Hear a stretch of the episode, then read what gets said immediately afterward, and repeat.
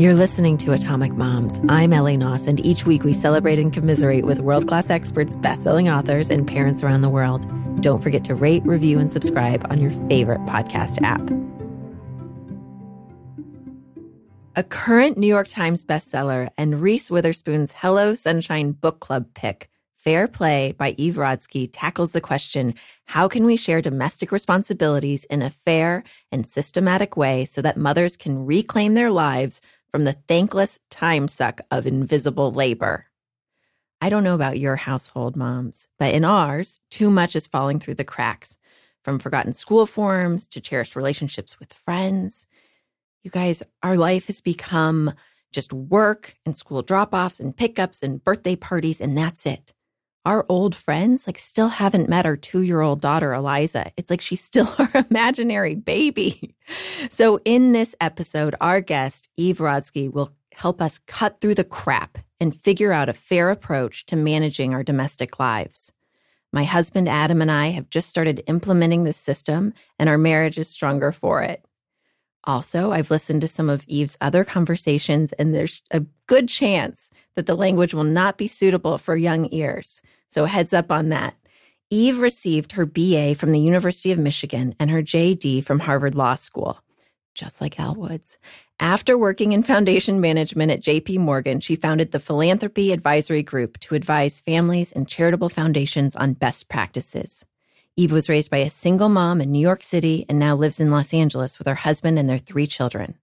For her first book, Fair Play, Eve interviewed more than 500 couples from all walks of life to figure out what the invisible work in a family actually is and how to get it done efficiently. Eve, thank you so much for coming on Atomic Moms. That was the most beautiful introduction. You almost had me tearing up. thank you so much. And you're right. Sometimes my language is not for young ears, even though I have three young children. I want to set the scene for our audience. Eve, will you tell our listeners, you know, what are you looking at right now while we have this conversation?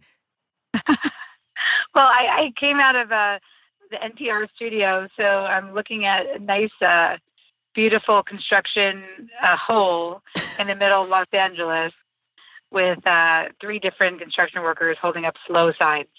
But I'm really excited to be here, and hopefully the audio sounds good, even though I was battling some construction this morning. It's going to sound as good as the NPR studios, I am sure. and I felt the need to share that because it always makes me feel better. Like there's something soothing to me about knowing that other mothers are also in the chaos. Of course. Even though your book has debuted on like the New York Times bestseller list, you are still you know you still got to make it work. There's still a scramble. Absolutely. There's of course a scramble. And i'm sitting yeah absolutely. This i i end up you'll see it in the book a lot i just i talk a lot about sitting on the side of the road in my car. It's a, it becomes a theme i think oh yeah that's where i get most of my emails done. I for the first two years of eliza's life i had a little footnote on my email that said like sent from the car while baby napping. Because it's like the only way to get things done. I love that. I love that. Let's talk Oprah. I really loved how in your book, Fair Play, you mention how Oprah speaks a lot about setting an intention. And I saw her give a talk. It was one of her Super Soul Sunday events, her you know soul session events and she shared yeah. that whenever she does an interview with a guest she always asks them to set their intention so eve taking you know a page out of oprah's book what's your intention in sharing fair play i love that and i i love anything that starts with intention my intention with sharing fair play is to tell all of your listeners that all time is created equal. We will get there and we'll unpack what that means. But if there's one intention out of today, it's understanding that women's time is as valuable as men's time.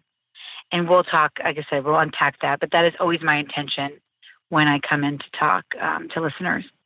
So, in working with over 500 couples in research for this project, what did you observe as the major pain points in any household, regardless of economic status?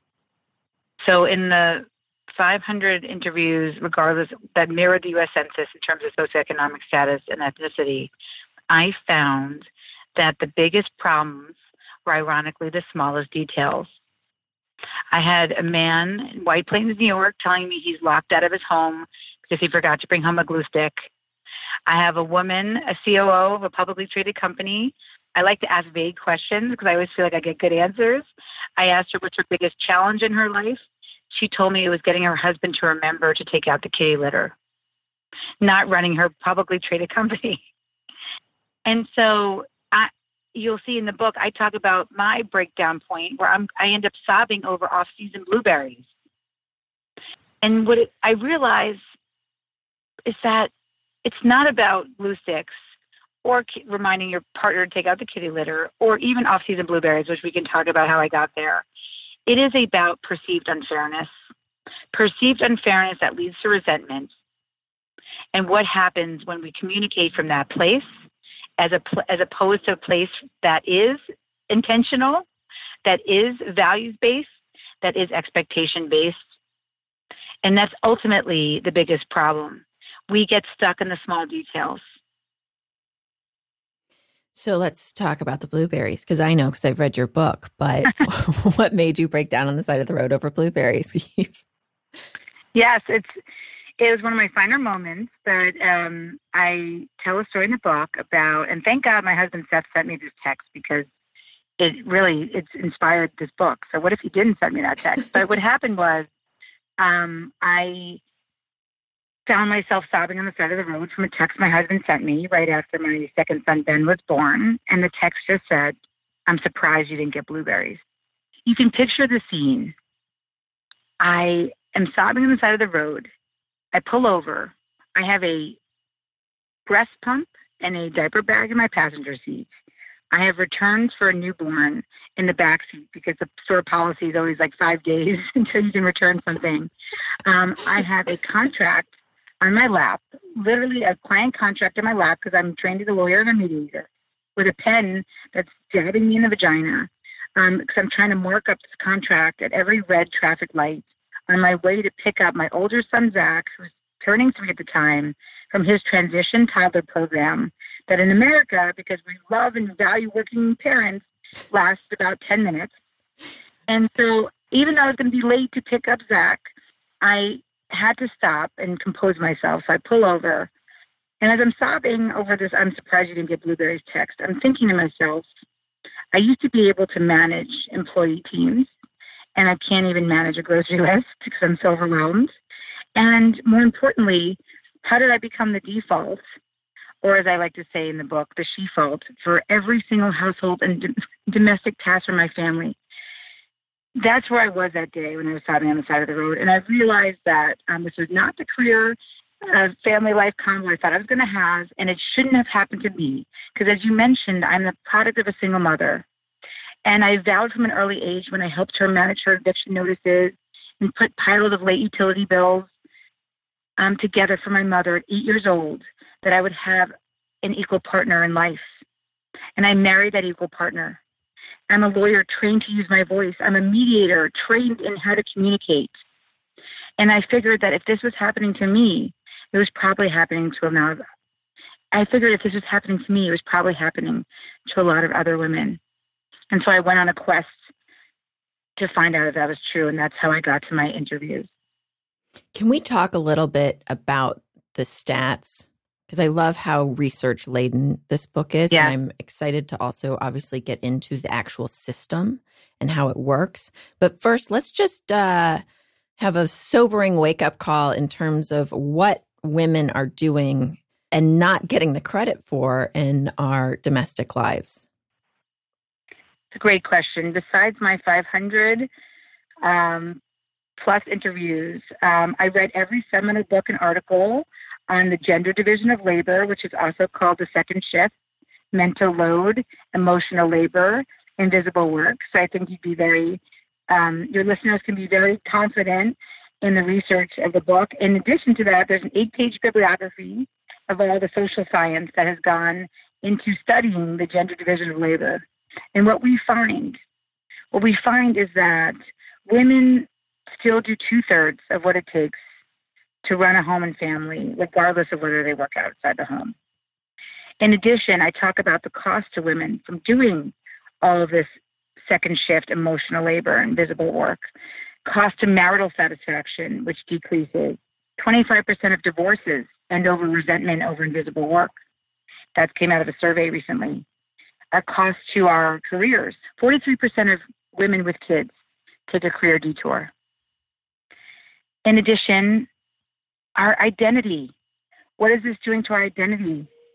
All over this country, women were saying to me things like, I have three Ivy League degrees, but I can't even find what I want to do next with my life besides being a parent because I'm physics. I'm an object at rest. An object in motion stay in motion, and I'm an object at rest. These are the costs, the real life costs, and I'm not even talking about our wellness. Women who shoulder this burden report higher anxiety disorders, autoimmune disorders, insomnia. It is can be dire if we just sit and talk about the consequences and the problem. But that's why in Fair Play, most of the book is a solution, a solution to this hundred year old problem that we've been talking about in circles for um, to our friends and to women since Virginia Woolf started in 1920 talking about why a woman can be Shakespeare because she had too many obligations in the home and more. Mm-hmm. And I think as we become more aware of the invisible labor, and my husband, because of probably the podcast in large part, has, you know, he's heard a lot of this from me over the years. Great. And so I love your podcast. Thank you. He has been really helpful but the funny thing is, Eve, last year, okay, this was like a, I'm going to take a moment. It's, it's a bragging moment. I'm going to just take it. Please. We sold a TV show together inspired by our family life and relationship and the podcast. And we sold it to ABC. And the, the premise, or one of the main premises was like, how does a modern couple actually do this? Like, how do you both pitch in in the co parenting? And in the pilot, a lot of things go awry because, you know, he's supposed to be in charge of something and it, it fell through, or, you know, he misses on some of it. And I, when I was reading this book, I was like, oh my God, I'm so glad we sold the show last year because last year it didn't feel like there was a solution. It felt like in modern parenting, we both try to step up and do as much as we can. But there's a lot of improvisation and a lot of things fall through. And in a television show, the or what makes a sitcom different from a movie is that a character doesn't change. Like every week, it's like the same right. character, right? And so that premise right. worked for us because every week there's going to be more problems trying to do well, these things together. comedy, right? You have to have situations. That's true. But the thing is, now you have given me faith that it is possible to change. That through this system you have created, things won't fall through the cracks and you basically made our show um you know not obsolete. That's for other reasons because the president of abc left for netflix. But my point being you have solved a huge oh, your next show your next the show next show. Living the system. Exactly. Yes. intentional life. Exactly. the atomic mom's intentional life and you're changing so many lives with your podcast.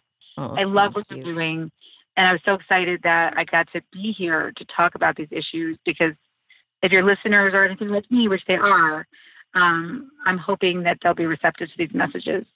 Yes. Well, so th- thank you because you have now, through this system, given me hope that it doesn't have to be this crazy scramble all the time. And correct we're going to get into it. I know I keep teasing it out, but I do want to quickly go back to the intention you said at the beginning of this conversation because a lot of the lies about time and about the time not being equal you discuss in the book as being this toxic messaging. And yes. a man do i have it eve. Like uh, like the bitchy voice in my head will say, my husband's time is worth worth so much more money than mine, yeah. which which it is. Like I can't argue with that. Like okay, yes, of course, absolutely, that is right. And so, so many women were to okay. I thank you for saying that, for opening that up, because back to what I was just saying to you before about the glue sticks or me crying over blueberries, right? But the small details are causing big problems. What I realized after going out and why this took me seven years, besides my eight page bibliography, it was understanding what is the core problem. I'm a mediator. I'm taught the presenting problem is never the real problem. So the presenting problem is this fight, the chaos, the fights over the blueberries, things dropping to the cracks. But the real problem was that men, women in society do not value women's time the same as men's. Men's time is viewed as diamonds, finite, and women's time is viewed as infinite, like sand. The worst purveyors of the toxic time messages were actually women. Mm-hmm. And there were women all over saying, Of course I pick up the extra slack because my husband makes more money than me. And that is a fact. But the problem with that argument is that we're not even paid the same for the same job. So if we just keep leaning into men, time is money, and men's time being more valuable because they paid more, we're going to be stuck in the cycle for the next hundred years. Next messaging I'm wired differently. My husband's better at focusing on one task at a time. I'm a better multitasker. That is 100% not true. I went to the top neuroscientists in this country. There's no science showing that women are better multitaskers, that we're wired differently.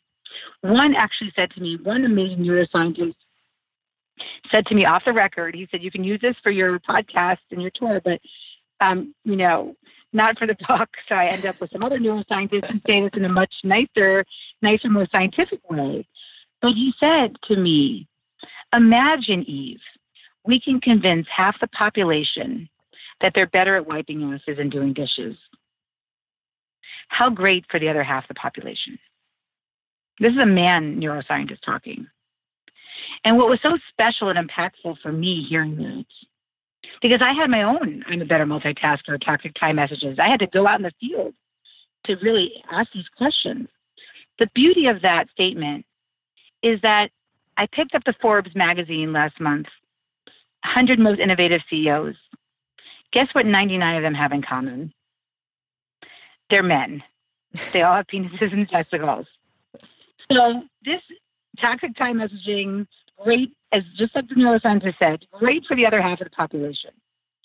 Other things I heard from women were in the time it takes me to teach my husband how to do this or train my husband, they love to talk train like their husbands or dogs. Mm-hmm. In the time it takes me to train my husband how to do this, I might as well do it myself. So I went to the top behavioral economists in the country and said, Does this make sense? And they said, Absolutely not if you keep doing it yourself, that's a short term fix to a long term problem. Mm-hmm. So this kept happening. And finally, finally, my favorite were the two shipping supervisors, the two pediatricians, the two colorectal surgeons who said to me, Yeah, we both have the same job. But my husband's super overwhelmed and busy, and I can find the time. And what I like to say is, unless we're Albert Einstein and we know how to mess with the space time continuum, there's no way to find time there's just different ways and expectations over how women use their time and our choices than how men use their time. And when men don't come home to wipe the asses and do the dishes and they're working late, we understand that because time is money. But then what ends up happening is we end up in a cycle where 99 men are on the Forbes list and women are the ones holding two thirds of more of what it takes to run a home and family. And regardless of the money, I'm just asking women, let's step into our full power, regardless of whether we end up as CEOs or just bakers of amazing rhubarb pies, like one of my beta testers. That's what she wanted to do with her spare time. Let's lean into our lives. We all have permission to be interested in our own lives. And so that's where Fair Play takes you. But it starts with a core understanding that all time is created equal. Because what if what if we actually value an hour holding our children's hand in the pediatrician's office? What if society values that as much as an hour in the boardroom? Then men will want to do it because there's value to it. And then fairness happens. And that's what I'm seeing. That's what I'm seeing with my, my beta testers. So, one of the things that Adam especially appreciated about your fair play system, because we'll go into it now a little bit, is that you you call it the CPE, conceive, plan, execute. That basically yeah. whatever task you're taking on or agreeing to, that you are the one who's in charge of it from the conception through the planning and then all the way the follow through with the execution of it. And he loved that because his number one com- his number one complaint uh, was always, "I don't want to be your sous chef." Like whenever, because yes. he does, yes. he hates that more than anything, and that's where the bickering would arise. And all men did. Yes. Yeah. So I think it's empowering when they can take it from start to finish.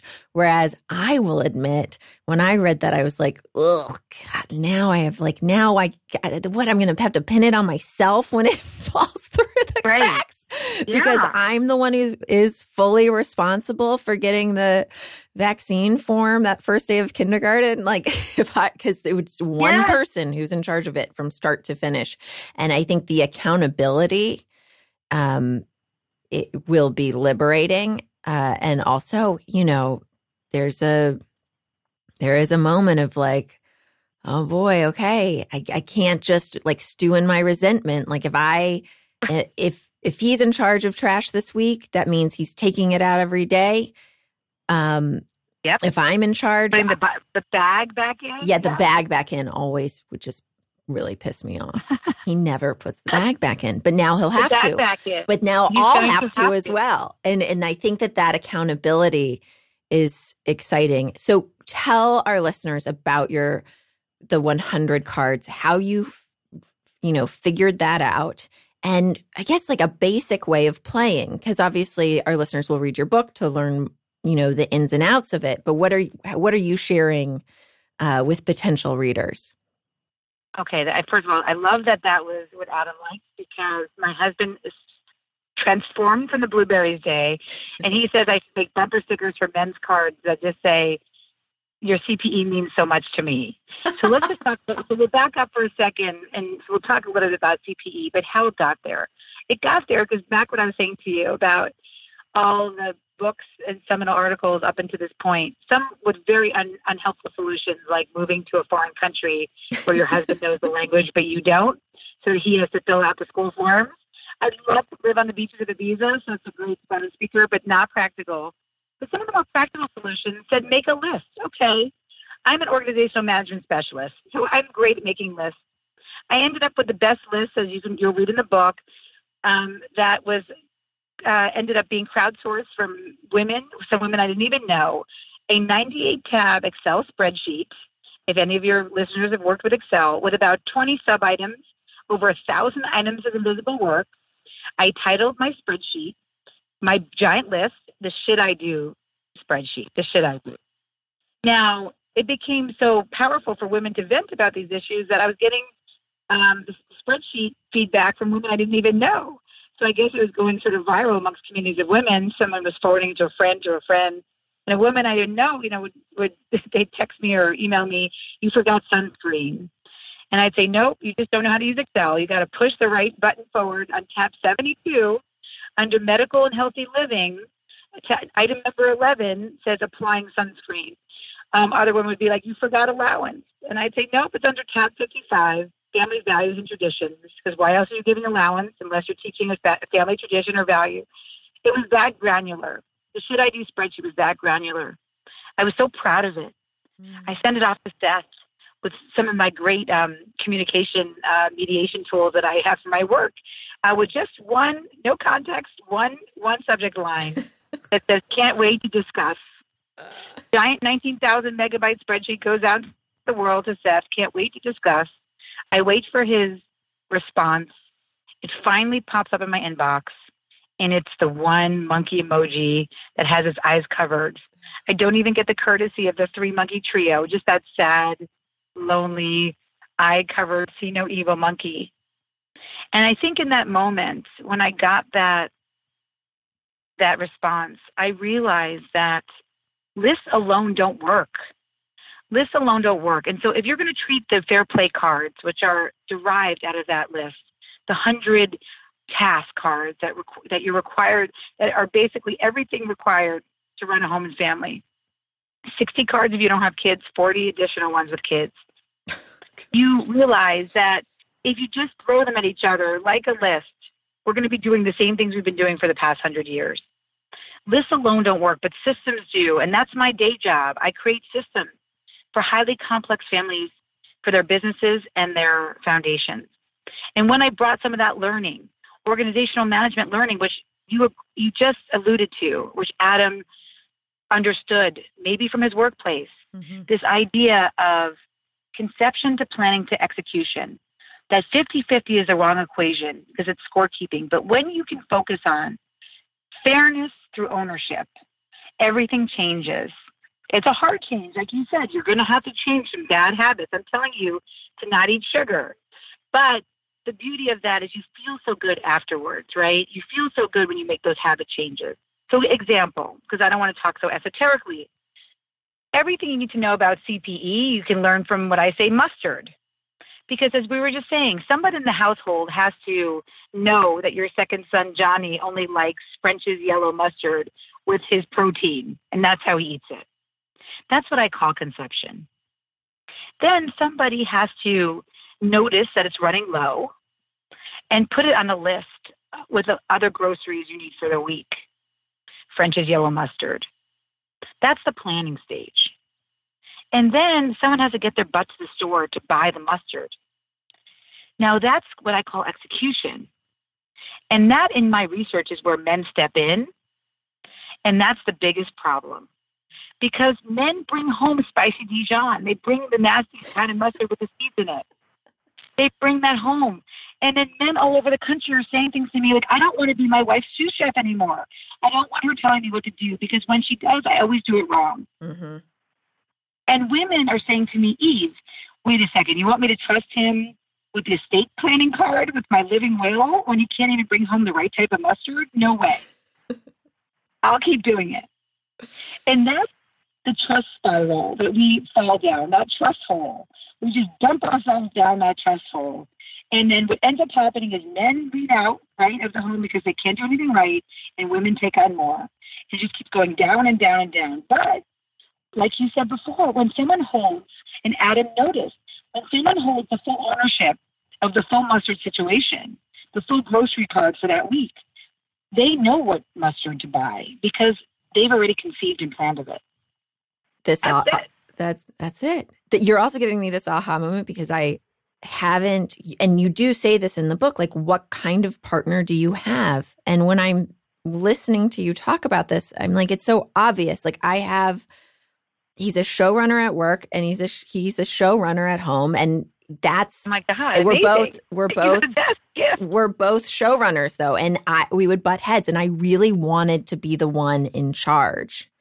And so yep. that is where we would go off kilter because yep. it doesn't work with his personality and it and it didn't work for me to be his sous chef. But this is a way that we can both you be know in charge. be in charge Absolutely. and, and of the card have autonomy.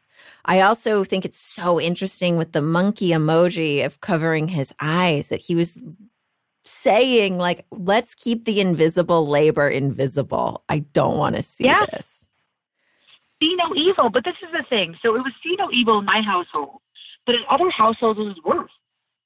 It was worse. I had women texting me WTF. I had no idea I was doing all of this. Mm. And I had another woman actually say to me, at this rate, I'm not staying in my marriage. So what I realized is that should I do spreadsheet unle- uh, unleashed a shitstorm. And to do no harm. There is a place where maybe ignorance is bliss, right, for both parties what are we really doing when we raise cultural expectations or consciousness? It feels uncomfortable. And so I did not want to do that without a solution. I did not want to publish the shit I do spreadsheet book or mm-hmm. even have it in the world because it was a do no harm. And so that's why it had to become a system. It can't just be a card game because we have some work to do on ourselves. Women, we have work to do on ourselves before we can see and understand how to play. Otherwise, it just devolves into a list where we want to be in charge and we're sending our partners to the store for the mustard and then we're berating them when they come home with spicy Dijon. And it takes trust and it takes values. And so I'm asking people to sit down to have values conversations over garbage, things that we never do. Because what I found is that when we go straight to just throwing cards at each other, it doesn't work. But what does work is when you sit down together to have a first conversation and say, I care about what you value. I know you care about what I value. Let's talk about what we value in our home. Let's talk about how we can make things more efficient. And when you can do that and build your deck together, the first step in the fair play game is sitting down to build your deck together to decide what you both value together. And what that eliminates for a lot of men was a, a, huge thing men were saying to me, because a lot of what we do is invisible, is, oh, I don't want to play this game because my wife, my partner, she does so much unnecessary stuff. Mm-hmm. The beauty of sitting down to decide what you both value together is that becomes a cop out that can never be used against you again because most of the cards are not unnecessary. At least 30 of them are not. 30 of them I call the daily grind. You don't do those cards like feeding your children, you end up in child protective services. so at least we know you have yeah. 30 cards you have to play with. Okay, so, so it starts with values. Let me throw one at you, Eve, though. Let's be going because of what you're saying about someone can't say that that's, you know, she's doing this thing that she doesn't need to be doing anymore. Um, like, let's say one of the cards is a mother stresses herself out volunteering as class mom. What could the correct? So that takes a lot of time and effort. I imagine I have not volunteered myself. Yeah, but there are a lot of class moms out there. Card. So yes, that's a card. yes.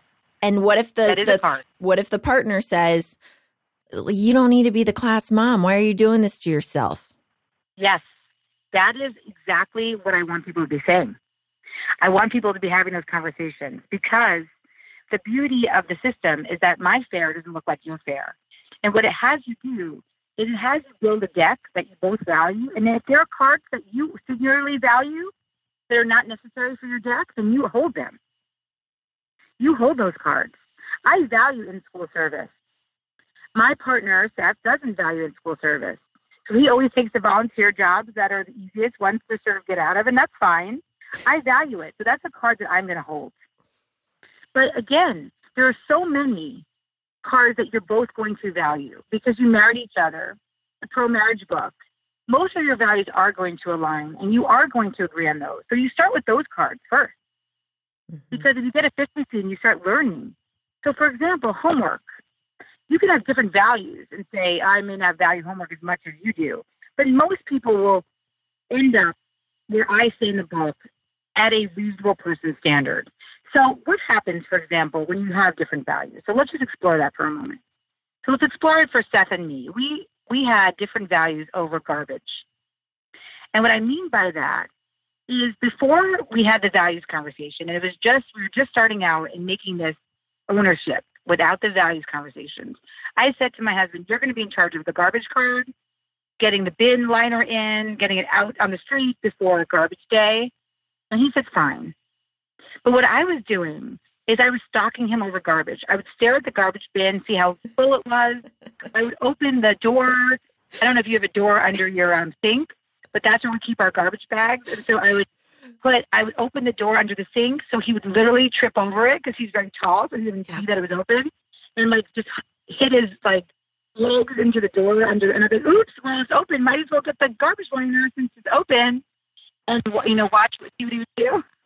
I would just stack Amazon boxes against the back door, and he'd get so mad because he'd be like, "I can't open the door to go to the back office," and I'd be like, "Yeah, wow, oh wow, there's boxes there. Have to move them, right?"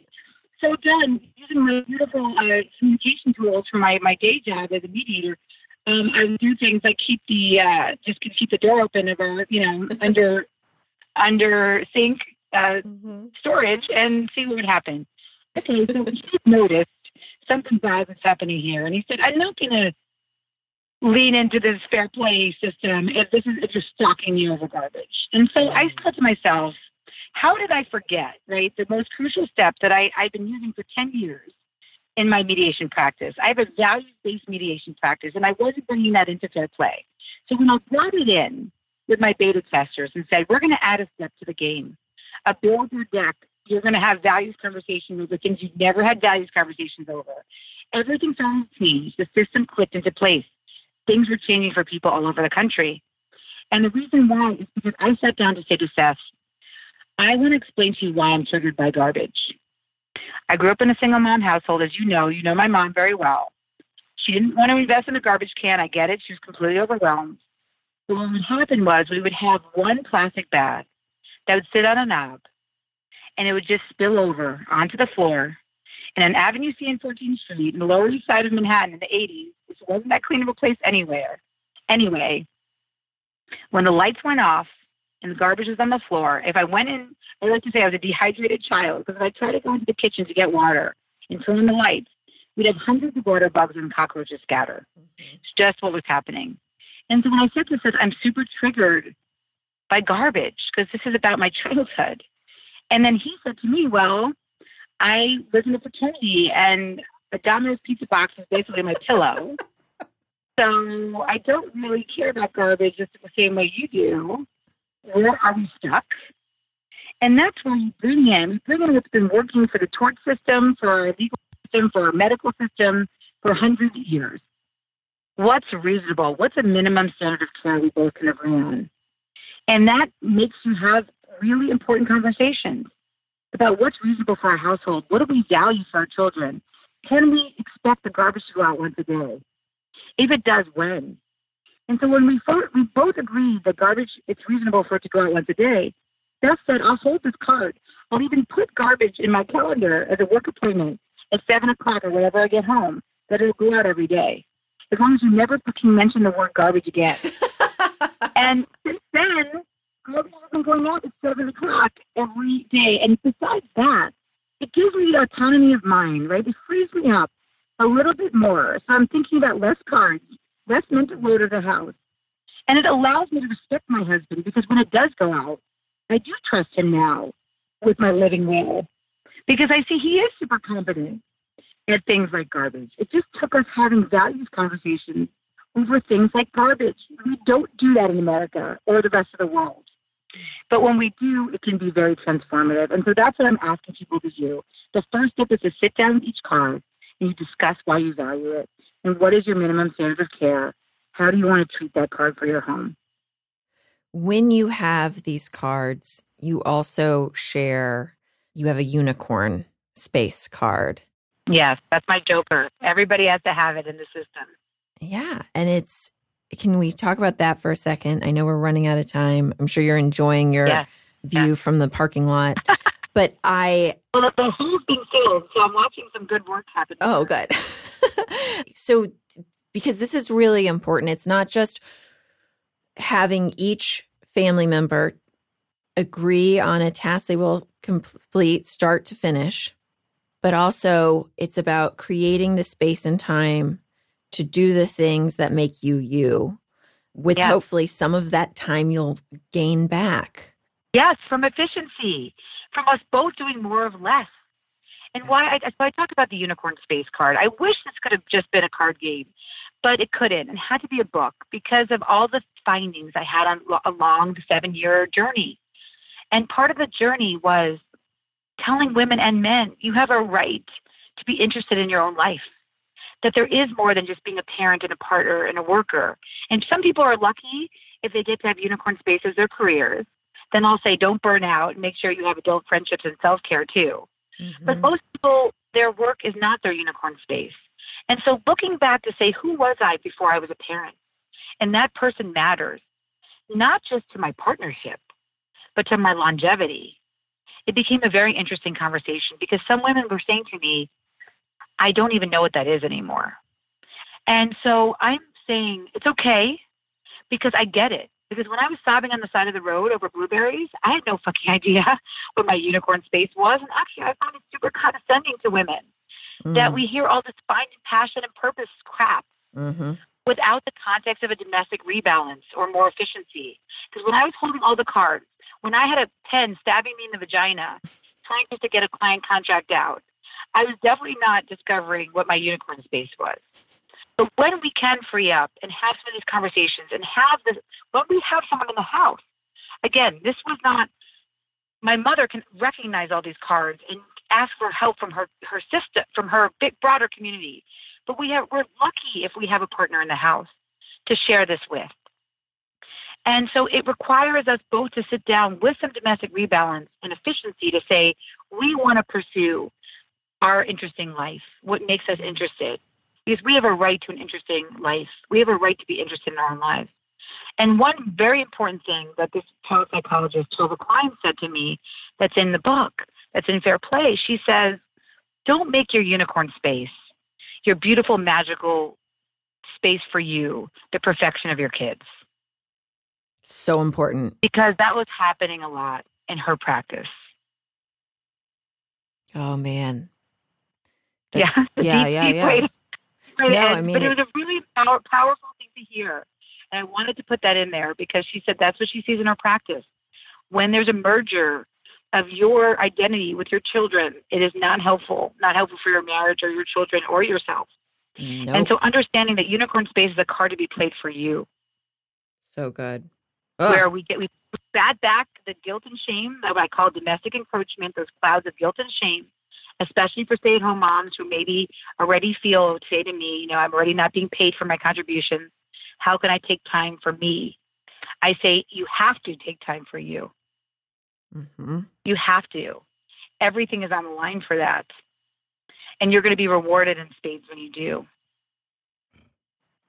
So, Eve, in closing, you know, your previous job, I'm, I'm, assuming you're still doing this, where you help families figure out charitable ways to positively impact the world. Yes. You, yes. So, you work with yes. a lot of some billionaires, and I am personally obsessed with HBO's show, Succession. So, you know, just thank be- God for that show. Thank just God be- for that show because it finally gets people to understand what I do and what my clients are. So, okay, this is just between you and me, Eve. Like, forget the thousands of listeners out there. Forget yes, that you've yes. got like a career and, you know, a book on the bestsellers list. I just really need you to answer this honestly. How do West Coast billionaires differ from East Coast billionaires? Oh my God, I love it.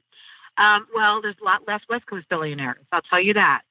Um, old money uh, lasts longer, so there's, I will say there's a lot more East Coast billionaires than West Coast, except for uh, in Silicon Valley.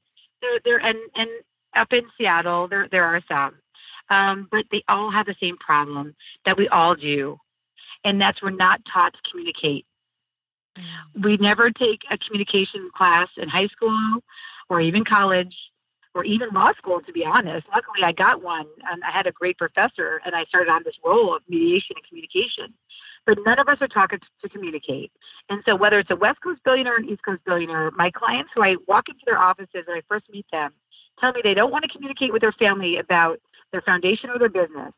And yet, every time their son speaks, my client would storm out of the room so, what I'd like to say to whether it's my clients or to women and men out there is you are already communicating. And if we can look at fair play as a communication shift, not a start, because I promise you, you are already communicating, whether it's passively aggressively or like one woman told me she dumps wet clothes in her husband's pillow when oh. he forgets to put them in the dryer. Or another woman who said she started an Instagram account called The Shit My Husband Doesn't Pick Up to show, publicly shame him for everything that's on the floor. We are already communicating. So I'll end on that that whether you're an HBO succession billionaire or just we are average families, we we it's imperative we communication shift, not start, shift in how we talk about our home life because it's everything. It's our most important organization, and it's time that we start treating it like that. Well, Eve, well done, and thank you so much for playing with us today. Oh my gosh, thank you. I love your podcast. I'll be listening to hopefully my episode and lots of others. I love how you frame all these issues and thank you for your time. Listeners, you can find Fair Play wherever books are sold, and you can also check out more of Eve's work at everodsky.com. Special thanks to our Atomic Moms, Angel Jennifer Waldberger, for this introduction with Eve. Olivia Hasty is our production assistant. Owen O'Neill is our sound engineer. And our original theme music is by Jeremy Turner. Also, everyone, if you've been holding out on buying a t shirt or limited edition art print from our collaboration with artist Madeline Donahue, do it now. Supplies are limited and we're closing up shop soon. So get on it, help support the podcast, share pictures of it. We love to share it on social media as well. Until next week, trust in your goodness, live out your greatness, rock on, Atomic Moms.